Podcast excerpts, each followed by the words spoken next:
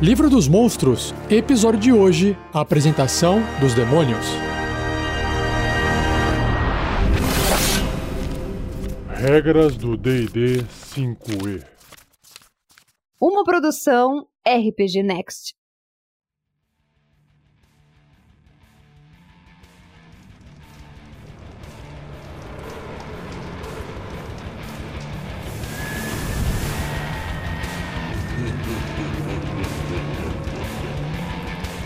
Então vamos lá, Demônios. O livro dos monstros do D&D Quinta Edição descreve o seguinte: Gerados nas camadas infinitas do abismo, os demônios são a encarnação do caos e mal. Máquinas de destruição apenas contidas em formas monstruosas. Não possuindo qualquer compaixão, empatia ou misericórdia, eles existem apenas para destruir. Prole do caos. O abismo cria demônios como extensões de si mesmo, formando corruptores, que são os fiends, espontaneamente a partir de imundície e carnificina. Alguns são monstruosidades únicas, enquanto outros representam deformações uniformes praticamente idênticas entre si. Outros demônios, como os Menes, ou se você quiser falar aportuguesado, Manes, são criados a partir de almas mortais afugentadas ou amaldiçoadas pelos deuses ou que, de alguma outra forma, foram aprisionadas no abismo. Elevação caprichosa. Demônios respeitam o poder, e apenas o poder. Um demônio maior comanda turbas barulhentas de demônios menores, porque ele pode destruir qualquer demônio menor que ouse recusar seus comandos. A posição de um demônio aumenta com o sangue que ele derrama. Quanto mais inimigos caírem perante ele, mais alta ele se torna. Um demônio pode ser gerado como um Manis, um Menes, então se tornar um Dretch e eventualmente se transformar em um Virok ou um Vrok após um tempo incontável gasto lutando e sobrevivendo no abismo. Pô, que legal, não sabia dessa. Tais elevações são raras. No entanto, a maioria dos demônios é destruída antes de adquirirem poder significativo. Os maiores dentre esses que sobrevivem compõem as fileiras dos Lordes Demônios, que ameaçam partir o abismo em pedaços com suas guerras intermináveis. Ao gastar poder mágico considerável, Lords Demônios podem elevar demônios menores a formas maiores, embora tais promoções nunca resultem dos efeitos ou realizações de um demônio. Ao invés, um Lord Demônio pode perverter um Manis ou um Quasit quando ele necessita de um espião invisível ou tornar um exército de Dretches em Resrous. Acho que é assim que fala. quando estiverem marchando contra um Lorde rival. Ah, que legal. Lords demônios raramente elevam demônios às maiores categorias, temerosos de que, inadvertidamente, criarem rivais ao seu próprio poder. Invasões abissais. Onde quer que perambulem pelo abismo, os demônios buscam portais para outros planos. Eles almejam a chance de escaparem de seus reinos nativos e espalharem sua influência sombria pelo multiverso fazendo os trabalhos dos deuses, derrubando civilizações e reduzindo o cosmo a desespero e ruínas. Algumas das lendas mais obscuras do reino mortal são feitas em volta da destruição causada por demônios que se desgarraram pelo mundo. Quando acontece, até mesmo nações engajadas em conflitos amargos colocarão suas diferenças de lado para ajudar a conter uma erupção de demônios ou para selar as brechas abissais antes que mais demônios escapem. Nossa, parece que daria para chamar um, um vírus de demônio aqui, hein? Sinais de corrupção. Demônios carregam a mácula da corrupção, com eles e sua mera presença muda o mundo para pior. As plantas murcham e morrem em áreas onde brechas abissais e demônios surgem. Animais afastam-se dos locais onde um demônio tenha realizado um assassinato. O local de uma infestação demoníaca pode ser poluído com um fedor que nunca se extingue, por áreas de frio intenso ou calor escaldante ou por sombras permanentes que marcam os locais onde os corruptores, os fientes, se mantiveram. Pô, legal, hein? Maldade eterna. Fora do abismo, a morte é o menor dos estorvos que nenhum demônio teme. Armas mundanas não podem parar esses corruptores e muitos demônios são resistentes à energia das mais potentes magias. Quando um herói sortudo consegue derrubar um demônio em combate, o corruptor dissolve-se em uma poça de pus. Uau! Ele então instantaneamente se reforma ao abismo, com sua mente e essência intactos, mesmo que seu ódio seja inflamado. A única forma de destruir verdadeiramente um demônio é buscá-lo no abismo e matá-lo lá. Aí sim, hein?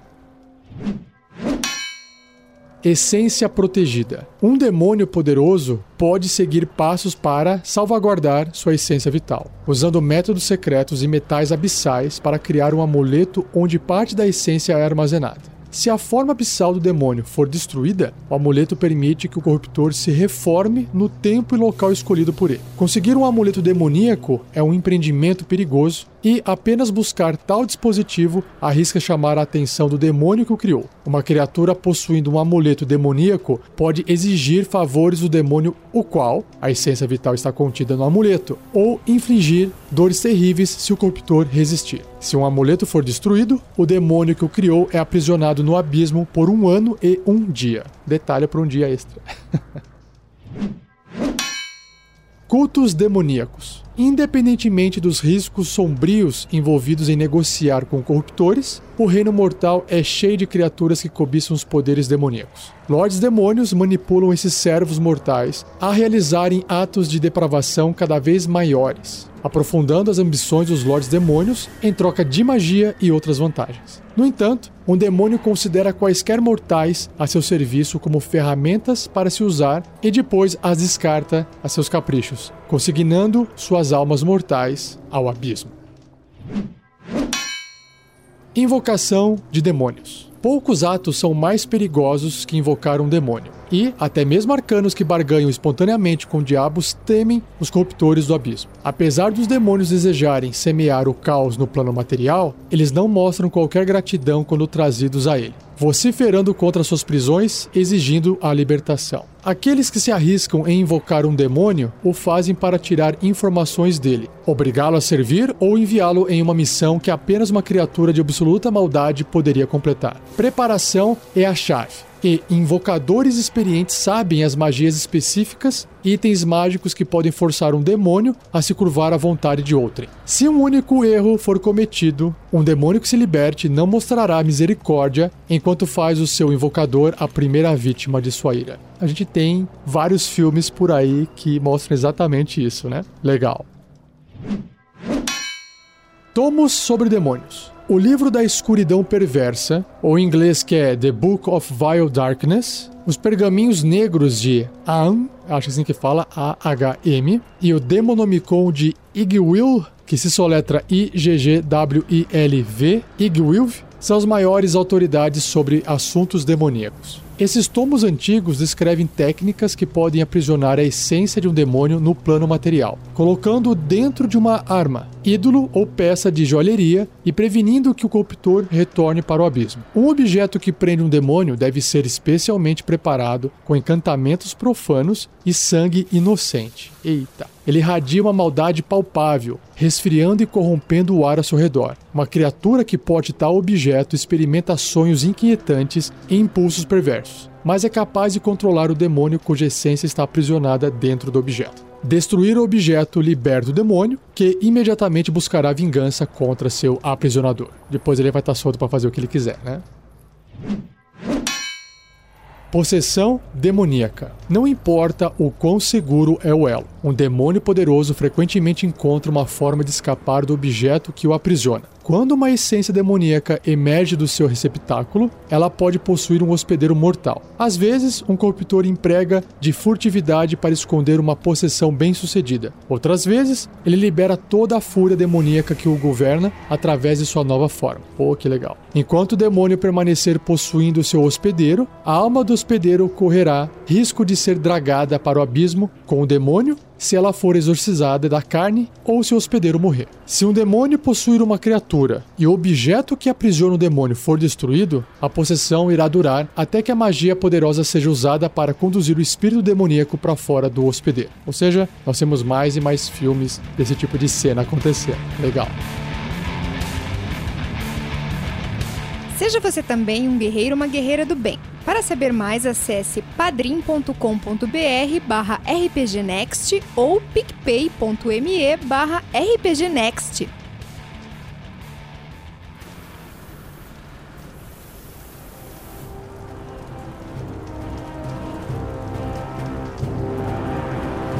Lordes Demônios. Vamos ver o que o livro fala aqui sobre isso. O poder caótico do abismo recompensa demônios de crueldade e talento particulares com bênção das trevas. transformando-os em corruptores únicos cujo poder pode rivalizar os deuses. Esses lords demônios governam através da esperteza ou força bruta, esperando pelo dia em que reivindicarão o prêmio de controle absoluto sobre todo o abismo.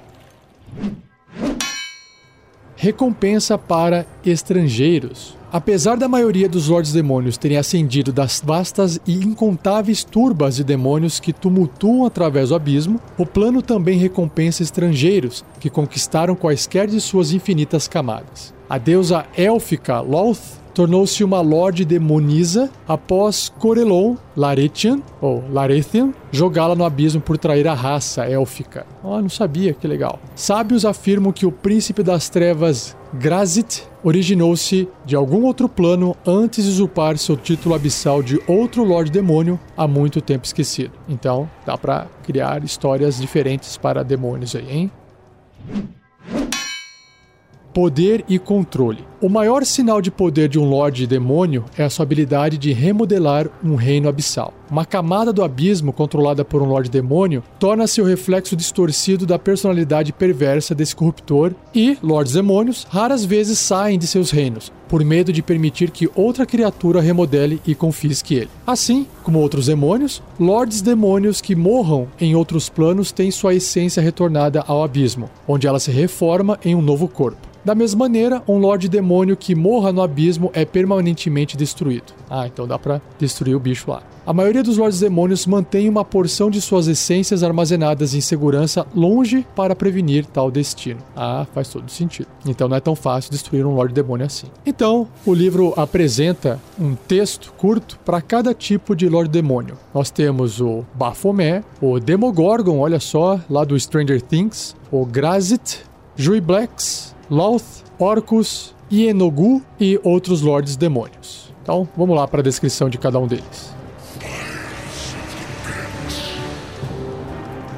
Baphomet. O Lorde Demônio Baphomet, também conhecido como Rei Chifrudo e o Príncipe das Bestas, governa sobre os Minotauros e outras criaturas selvagens. Se ele tivesse fazer as coisas do seu jeito, a civilização teria ruído e todas as raças teriam abraçado sua selvageria animal básica. O príncipe das bestas se parece com um minotauro enorme de pelagem negra, chifres de ferro, olhos vermelhos e uma boca cheia de sangue pingando. Oh, que legal. Sua coroa de ferro tem as cabeças em decomposição de seus inimigos, enquanto que sua armadura negra é um conjunto de cravos e serras em forma de caveiras. Ele carrega uma glaive, uma espécie de lança com uma espada na ponta, enorme, chamada de Decepadora de Corações. Mas muitas vezes joga-se na briga para enfrentar seus inimigos com chifres e cascos. Demogorgon, o demônio lá do seriado Stranger Things. A besta sibilante e suposto príncipe dos demônios, Demogorgon, anseia nada menos que desfazer a ordem do multiverso. Uma reunião insana de características e direcionamentos. O príncipe dos demônios inspira medo e ódio entre outros demônios e lordes demônios. Demogorgon tem a altura três vezes maior que a de um humano. Seu corpo é tão sinuoso quanto o de uma serpente e tão poderoso quanto o de um gorila. Tentáculos com ventosas tomam lugar nos seus braços. Seu torso inferior, sáureo, termina em pés palmados com garras e uma cauda bifurcada, tem suas pontas armadas com cruéis lâminas. O príncipe dos demônios tem duas cabeças de babuíno sinistras, ambas loucas. É exatamente o conflito entre as duas metades de sua natureza dupla que mantém as ambições do Lorde Demônio em xeque. É, é o ponto fraco dele. Legal. Grazit, que se escreve G-R-A-Z apóstrofe Z-T. Grazit. O Lorde Demônio Grazit aparenta ser uma figura sombriamente bela de aproximadamente 2 metros e 75 centímetros. Aqueles que se referem ao príncipe negro como o mais humanoide dos Lordes Demônios subestimam imensamente a capacidade para o mal no intrigante coração dele. Grazit é uma espécie fisicamente marcante cuja natureza demoníaca é mostrada em sua pele cor de ébano, orelhas pontudas, presas amarelas, coroa de chifres e mãos com seis dedos. Ele se deleita em elegância, pompa e alcança seus desejos decadentes através de seus subordinados e consortes, dentre os quais os íncubos e as súcubos são geralmente os favoritos. Juibex o Lorde Demônio das Gosmas e Limos Jui Blacks é uma massa de fluidos nocivos que espreita nas profundezas abissais. O miserável Lorde sem face não se importa com os cultistas ou servos mortais e seu único desejo é transformar todas as criaturas em cópias disformes do seu eu horrendo. Em seu estado de descanso, Jui Blacks se espalha em uma massa tóxica, borbulhando e enchendo o ar com um profundo fedor. Nas raras ocasiões em que criaturas confrontam o Lorde Demônio, Jui Blacks ergue-se em um cone tremulante de lodo estriado, com veias negras e esverdeadas. Olhos vermelhos sinistros flutuam dentro do corpo gelatinoso, enquanto pseudópodes de gosma pingando chicoteiam avidamente qualquer criatura que eles consigam alcançar. Ou seja, nojentão.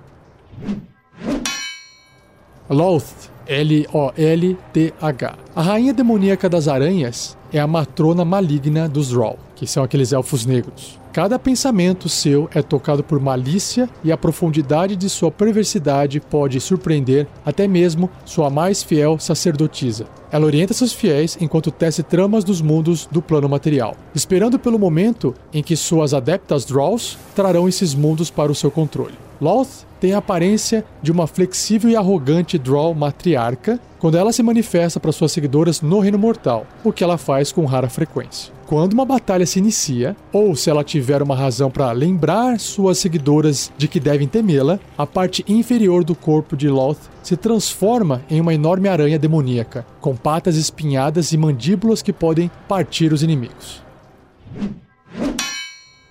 Orcos Conhecido como Príncipe Demônio dos Mortos-Vivos e o Senhor Sangrento, o Lorde Demônio Orcus é venerado pelos mortos-vivos e pelas criaturas vivas que canalizam o poder da morte-vida. Uma entidade introspectiva e nihilista, Orcus anseia fazer do multiverso um lugar de morte e trevas, para sempre imutável, exceto por sua vontade. O príncipe demônio dos mortos-vivos é uma criatura suja e corpulenta, com torso humanoide, poderosas pernas de bode e a cabeça dessecada de um carneiro. A parte superior de seu corpo ulceroso fede a doença, mas sua cabeça decadente e olhos vermelhos brilhantes parecem de uma criatura que já está morta. Grandes asas negras de morcego brotam de suas costas, provocando um mau cheiro no ar enquanto batem. É o sovaco dele. Orcus empunham um artefato malévolo conhecido como o Cetro de Orcus, um bastão similar a uma massa de obsidiana com um crânio humanoide na ponta. Ele cerca-se de mortos-vivos e criaturas vivas fora de seu controle são anátemas para ele, ou seja, são uma maldição. Ienogu, que se escreve Y-E-E-N-O-G-H-U. Ienogu. Conhecido como o Senhor Nol, ou Gnol, e a besta da carnificina, o Lorde Demônio Ienogu tem apetite por chacina e destruição sem sentido. Os Gnolls, ou Nolls, são seus instrumentos mortais e ele os leva a cometer atrocidades cada vez maiores em seu nome. Deliciando-se com a tristeza e desespero, o Sr. Gnoll anseia tornar o mundo em uma vastidão desértica em que os últimos Gnoll sobreviventes irão se destruir pelo direito de banquetear-se dos mortos. Yanogu tem a aparência de um enorme e assustador gnoll, ou gnoll em inglês, com uma crina de espinhos negros e olhos que queimam com chamas esmeralda. Sua armadura é uma miscelânea de escudos e peitorais adquiridos de seus oponentes caídos e decorado com as peles esfoladas desses oponentes. Eita. Yenogu pode convocar um mangual triplo que ele chama de açougueiro, o qual ele empunha causando efeitos letais ou ergue gritando no ar durante a batalha enquanto destroça seus inimigos com dentes e garras. Por fim, outros lordes demônios. Ninguém sabe o número total de Lordes Demônios que permeiam o abismo. Devido às profundezas infinitas desse plano, demônios poderosos constantemente ascendem a Lordes Demônios e caem com a mesma velocidade. Entre os Lordes Demônios cujo poder durou tempo suficiente para os demonologistas nomearem-nos estão Fras Urblu, o príncipe da enganação. Kosteti, nossa, o príncipe da ira. Não vou nem soletrar como é que se fala isso aqui, ó. Pazuzu, opa, o príncipe dos reinos aéreos inferiores. Pazuzu é do filme do Exorcista. E Zugtmoy, a senhora dos fungos. E como você pode perceber, pode inventar qualquer tipo de demônio, só criar um nome bem estranho para ele. Tipos de demônio. Demonologistas organizaram a distribuição caótica de demônios em amplas categorias de poder conhecidas como tipos. A maioria dos demônios se encaixam em um dos seis tipos principais, onde os mais fracos categorizam-se como tipo 1 e os mais fortes como tipo 6. Os demônios fora dos seis tipos principais são categorizados como demônios menores e lords demônios. Então, se for menor que o tipo 1, vai ser um demônio menor, e se for maior que o tipo 6, vai ser um lord demônio. Então, a tabela diz aqui que o tipo 1, que são os demônios mais fracos, alguns exemplos são o Barugura, demônio das sombras, e o Vrok, ou Vrok. Tipo 2, o Shasmi e o Rezrou. O tipo 3, Glabrezu e o Yoshlol. Tipo 4, Naufesni. Tipo 5, Marilith. E tipo 6, Balor e o Goristo. Todos esses demônios que eu acabei de citar, eu vou descrever em episódios na sequência, porque cada um desses daqui tem o bloco de estatísticas. E não cabe colocar dentro desse episódio de hoje para não ficar muito longo. E para fechar o cast de hoje, o livro traz um box de texto que diz o seguinte: Nomes verdadeiros de demônios. Apesar de todos os demônios terem nomes comuns, cada Lorde Demônio e cada demônio de tipo 1 ao 6 possui um nome verdadeiro que ele guarda em segredo. Um demônio pode ser forçado a revelar seu nome verdadeiro se estiver enfeitiçado, e dizem que existem antigos pergaminhos e tomos com listas de nomes verdadeiros dos mais poderosos demônios. Um mortal que descubra o nome verdadeiro de um demônio pode usar magia de invocação poderosa para convocar o demônio do abismo e exercer certo grau de controle sobre ele. Porém, a maioria dos demônios trazidos ao plano material dessa forma fazem tudo o que podem para causar estragos e semear discórdia e conflito. É claro. Então, tome cuidado, amiguinhos, ao invocar demônios. Fica a lição do cast aí.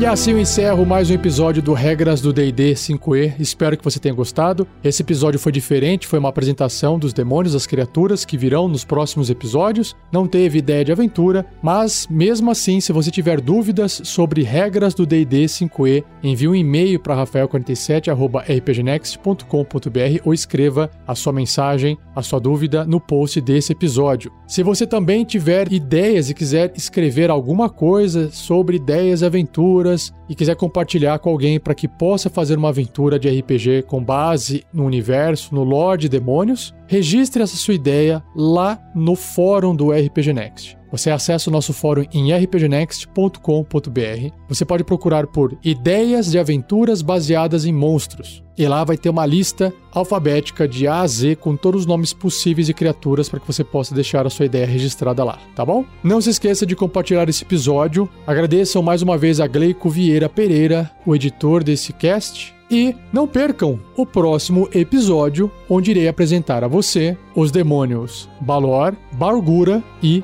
Chasme. Então é isso, um abraço e até o próximo episódio.